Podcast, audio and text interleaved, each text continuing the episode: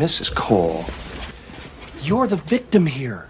The wife of a cold, distant workaholic, starved for affection, driven into the arms of another man. Seven. Yeah, whatever. All you're insisting on is what is rightfully yours. Yeah. And maybe a fraction more. You have found the Thinking Mind podcast. Welcome back to the Thinking Mind podcast. My name's Alex, I'm a consultant psychiatrist. Today we're going to be talking about the drama triangle, what it means for your relationships, and how you can get out of it.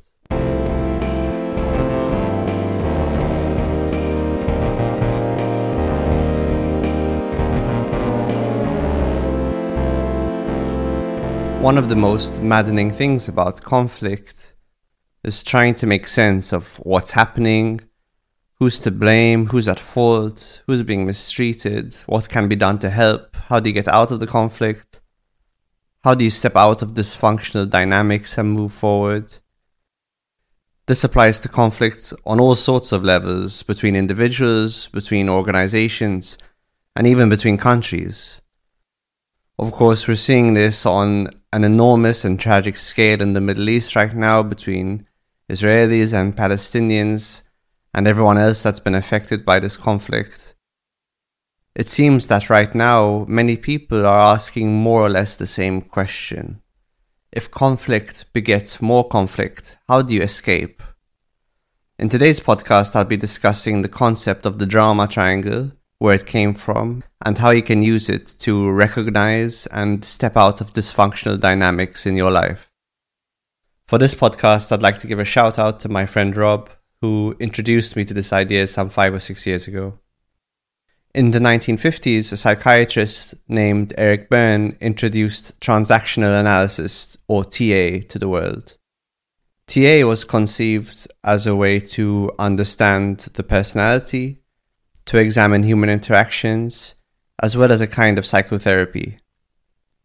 Within TA, Berne introduced the notion of ego states that people can occupy different states of mind, each state of mind having its own perceptions, behaviors, motivations, mannerisms, speech patterns, and so on. Later on, Stephen Karpman, a student of Eric Berne, extended the concept of transactional analysis to better understand the dynamics of conflict and dysfunction in relationships. He identified what he saw as the three roles of the drama triangle, and those roles are victim, persecutor, and rescuer, and described how these roles often emerge in conflict situations. Karpman's initial work on this topic was published in 1968 in a paper called Fairy Tales and Script Drama Analysis. This paper and these ideas were sufficiently influential in the world of psychotherapy and then subsequently in popular culture that it's become common to say someone is, quote, playing a victim or, quote, being too much of a rescuer.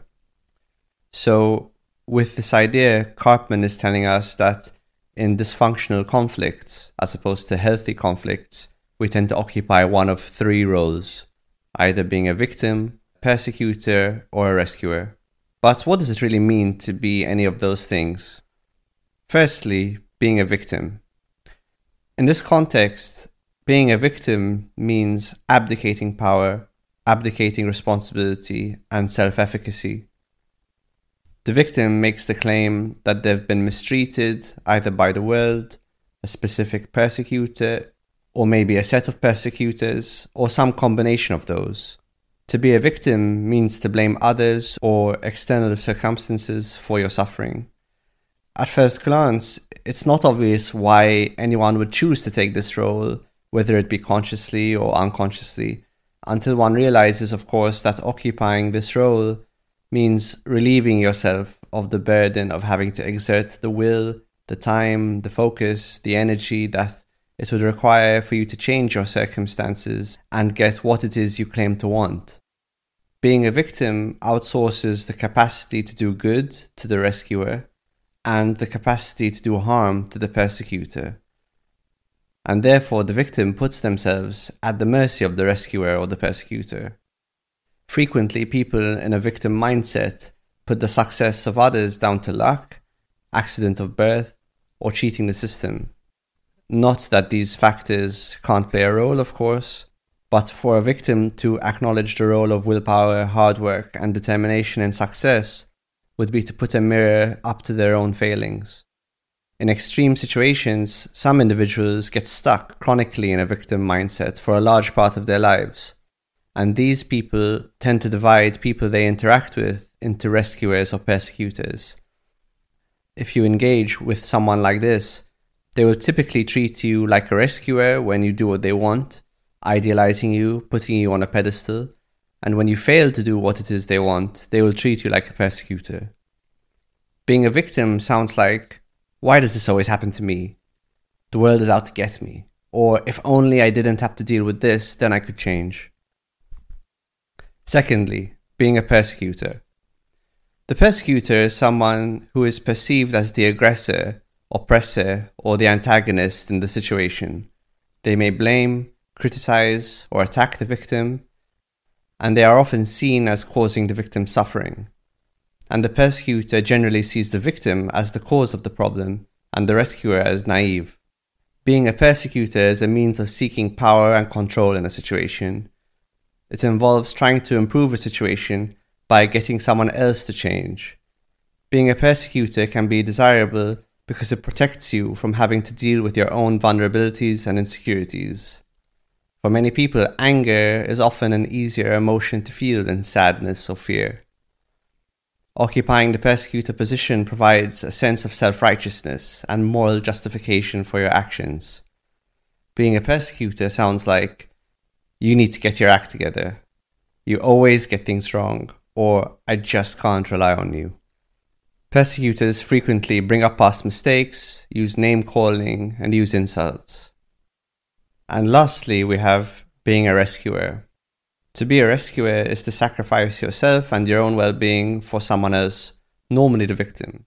It often means putting yourself in opposition to a persecutor, and both the self sacrifice and the putting yourself in opposition to a persecutor allows the rescuer to feel like they've attained the moral high ground. Rescuers often feel uncomfortable unless they are in a helping situation. Often they have low self worth and high self criticism, and helping is a strategy that they employ to feel like they are valuable. Rescuers are often referred to as having, quote, martyr syndrome, and rescuing behavior is very common in healthcare professions. Without necessarily being aware of it, rescuers are subtly putting themselves in a position of superiority, and they can have a paternalistic relationship with victims. Although ostensibly helping victims, they are generally enabling them to persist in their victimhood. Because rather than challenging them to change, they tend to approach victims with just compassion and no provocation. And while compassion is important, it's not necessarily enough to catalyze change in another individual. Rescuers then subtly rob victims of their agency.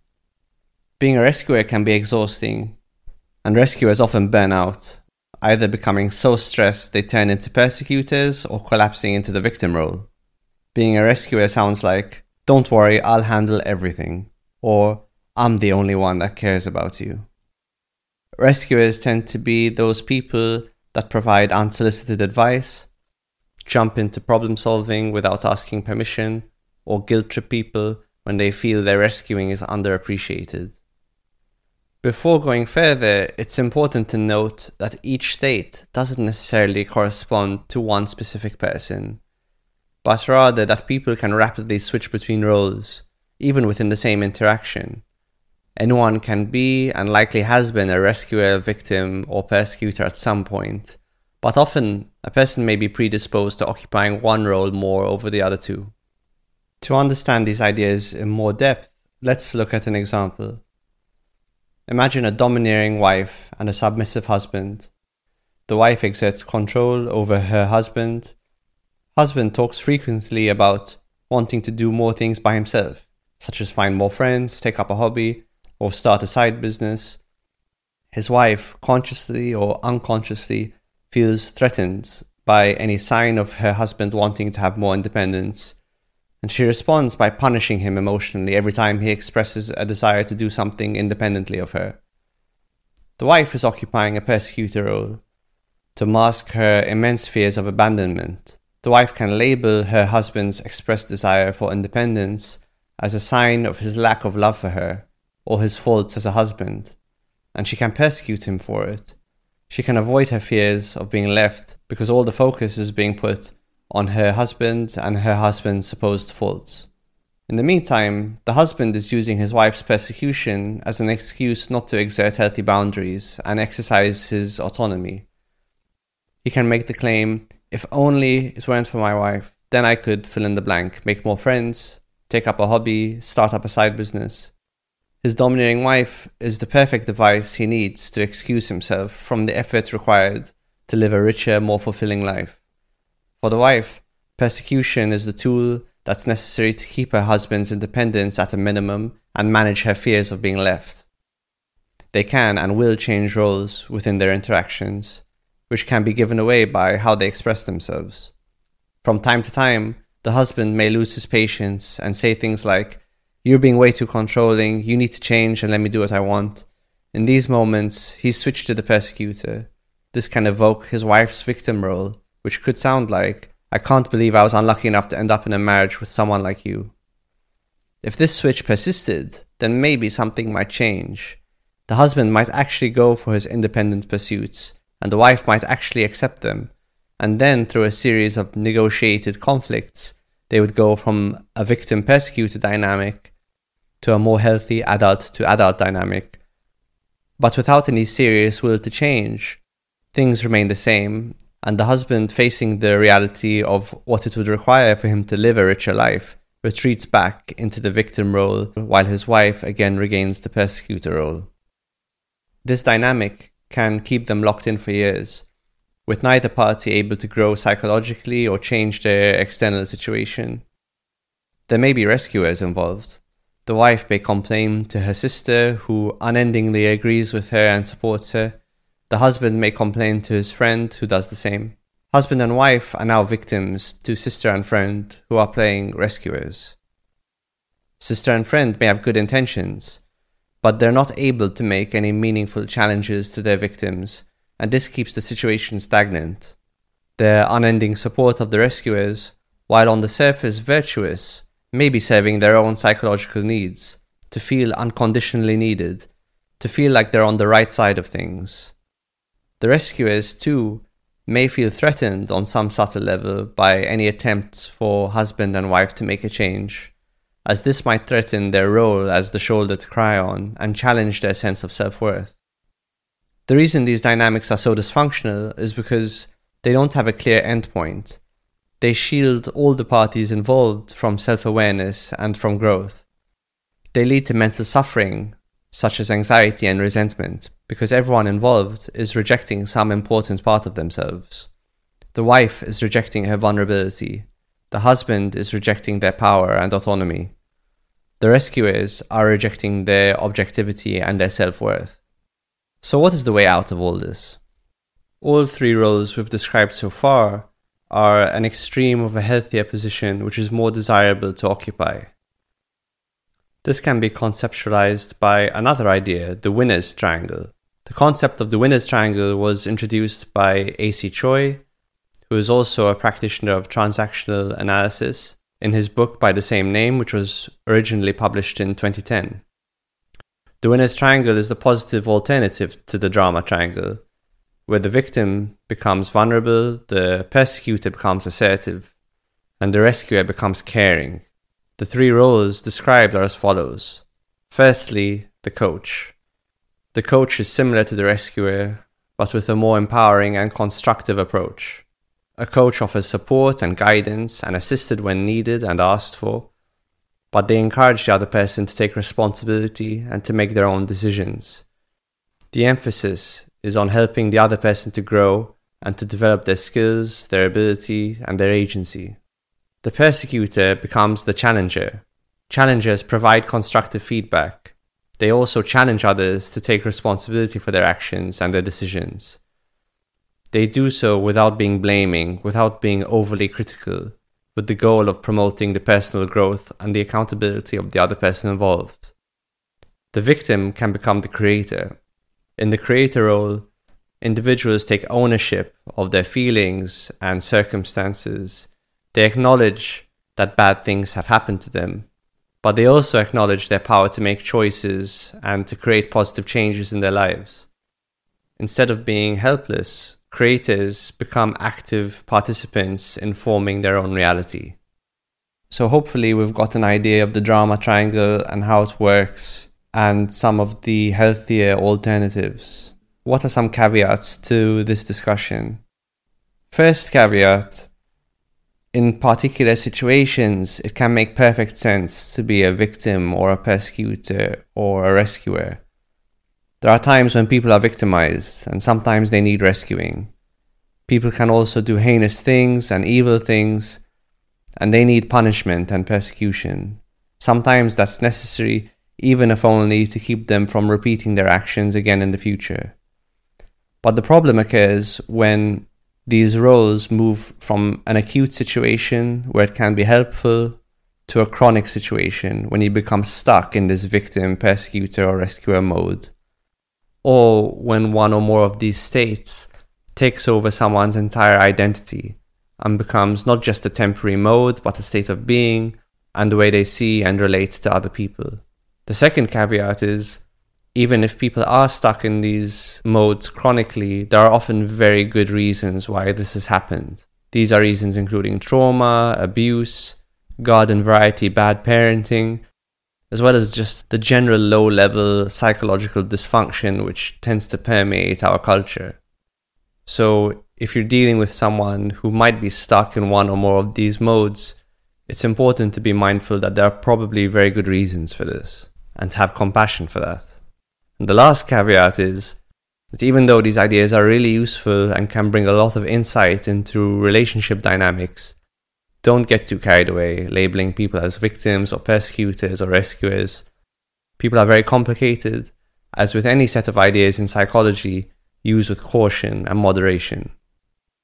So, to conclude, occupying these roles of rescuer, victim, persecutor is a mostly unconscious strategy to avoid coming face to face with our wholeness and the wholeness of others, and that includes our virtues, our strengths, our flaws, and our weaknesses. How we act towards someone influences the reaction we evoke. If we act like a persecutor, they may respond like a victim. If we act like a victim, we'll likely bring out someone else's rescuer or their persecutor. The more we can act towards others from a healthier adult position, the more likely it is we can cultivate that position in the people that we interact with on an everyday basis. We can challenge someone without attacking them. We can offer care and compassion and support without sacrificing ourselves or robbing someone of their autonomy. We can ask for help and explore our vulnerabilities without putting ourselves down and without putting other people down. What do you think? Can you think of any recent situations where you think these ideas apply? Do you agree or disagree with what we've discussed today? If you have any feedback, you can email us at thinkingmindpodcast at gmail.com. This is the Thinking Mind Podcast, a podcast all about psychiatry, psychotherapy, psychology, and self development.